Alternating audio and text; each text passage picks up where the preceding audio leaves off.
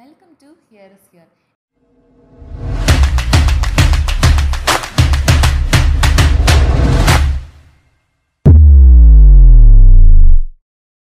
இன்னைக்கான எபிசோடில் நம்ம கேட்க போகிறது ஒரு குட்டி கதை தாங்க மிடில் கிளாஸ் ஃபேமிலியை சேர்ந்த ஒரு பையன் ரொம்ப நாளாக வேலையே இல்லாமல் கஷ்டப்பட்டுட்டு இருந்தான்.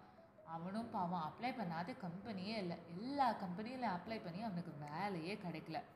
அப்புறம் ஒரு நாள் ஒரு பெரிய கம்பெனியிலேருந்து ஆஃபீஸ் பாய் வேலைக்கு இவனை இன்டர்வியூக்கு கூப்பிட்டுருந்தாங்க. இவனும் தயக்கமே இல்லாமல் போய் இன்டர்வியூவை அட்டன் பண்ணான். இது ஒரு சாதாரண ஆஃபீஸ் பாய் வேலை அப்படிங்கிறதுனால பெரிய டெஸ்ட்லாம் எதுவும் வைக்கல. அங்கேருந்த ஒரு எம்ப்ளாயர் ஒரு இடத்த காட்டி இந்த இடத்த நீ க்ளீன் பண்ணணும். நீ எப்படி க்ளீன் பண்ணுற அப்படிங்கிறத பொறுத்து தான் ஒன் நான் வேலைக்கு எடுத்துக்குவேன் அப்படின்னு சொல்கிறாரு இவனும் கொடுத்த வேலையை ரொம்ப பர்ஃபெக்டாக செஞ்சு முடிச்சிட்டான்.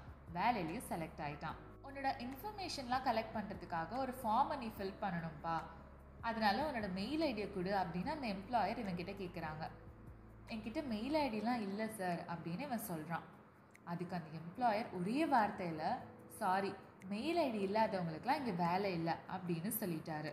இவனுக்கு பாவம் என்ன பண்ணுறதுனே தெரியல. இருந்த கொஞ்ச நம்பிக்கையும் இப்போ சுத்தமாக போயிடுச்சு. அப்புறம் என்ன தான் பண்ணலான்னு யோசிச்சுட்டு நடந்துகிட்டே வந்துட்டு இருந்தான். பாக்கெட்டில் வேறு அதிகமாக காசும் இல்லை. இருக்கிற காசை வச்சு என்ன பண்ணலான்னு யோசிச்சுட்டு வந்துட்டு இருக்கும்போது அங்கே ஒரு சூப்பர் மார்க்கெட் அவன் கண்ணில் படுது. இருக்கிற காசை வச்சு பத்து கிலோ தக்காளியும் ஒரு கூடையும் வாங்குறான். அங்கே இருந்த ஸ்ட்ரீட்டில் ஒரு ஒரு வீட்டுக்காக போய் தக்காளியை வித்துடுறான். சில மணி நேரத்திலேயே எல்லா தக்காளியும் விற்று போயிடுச்சு. சரி நம்ம இதையே கண்டினியூ பண்ணலாம் அப்படின்னு டெய்லியும் தக்காளி விற்க கிளம்பிடுறான். நாளுக்கு நாள் ரெண்டு மடங்கு மூணு மடங்குன்னு விற்க ஸ்டார்ட் பண்ணுறான் அப்புறம் கொஞ்ச நாள்லேயே அவனோட பிஸ்னஸ்க்கு தேவையான பொருளும் வண்டி எல்லாமே வாங்கிடுறான். அஞ்சு வருஷம் கழித்து அந்த பையன் ஒரு பெரிய ஃபுட் ரீட்டைலராக வளர்ந்துட்டான். கடைசியாக அவனோட ஃப்யூச்சரையும் அவனோட குடும்பத்தையும் மனசில் வச்சுட்டு ஏதாவது யூஸ்ஃபுல்லாக பண்ணலாம் அப்படின்னு நினச்ச போது அவன் ஒரு இன்சூரன்ஸ் பாலிசி போடலாம் அப்படின்னு நினச்சான்.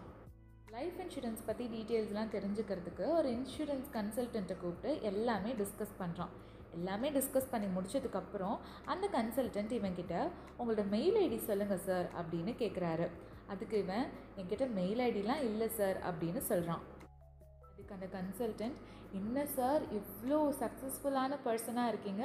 உங்ககிட்ட மெயில் ஐடி இல்லையா? அப்படின்னு கேட்குறாரு இதுக்கு அந்த பையன் இதுக்கு முன்னாடி அவனுக்கு நடந்தது எல்லாமே மனசுக்குள்ளே யோசித்து பார்த்துட்டு என்கிட்ட இந்நேரம் மெயில் ஐடி இருந்திருந்தால் நான் இந்த நிலைமைக்கே வந்திருக்க முடியாதுன்னு நினச்சிட்டு ஒரு சின்ன சிரிப்போட கிளம்பிட்டான். இதிலிருந்து நாங்கள் என்ன சொல்ல வரோம்னா எந்த ஒரு விஷயத்துக்குமே டிஸ்கரேஜ் ஆகவே கூடாதுங்க. எந்த ஒரு விஷயமே உங்களுக்கு சாதகமாக அமையலைன்னா அதை விட பெட்டர் ஆப்பர்ச்சுனிட்டிஸ் உங்களுக்கு காத்துட்ருக்குன்னு தான் அர்த்தம். So don't lose yourself at any time one day you will see a better place and be proud of yourself தொடர்ந்து இணைந்திருங்கள். ஹியரஸ் ஹியருடன் செவிகளுக்கு நன்றி.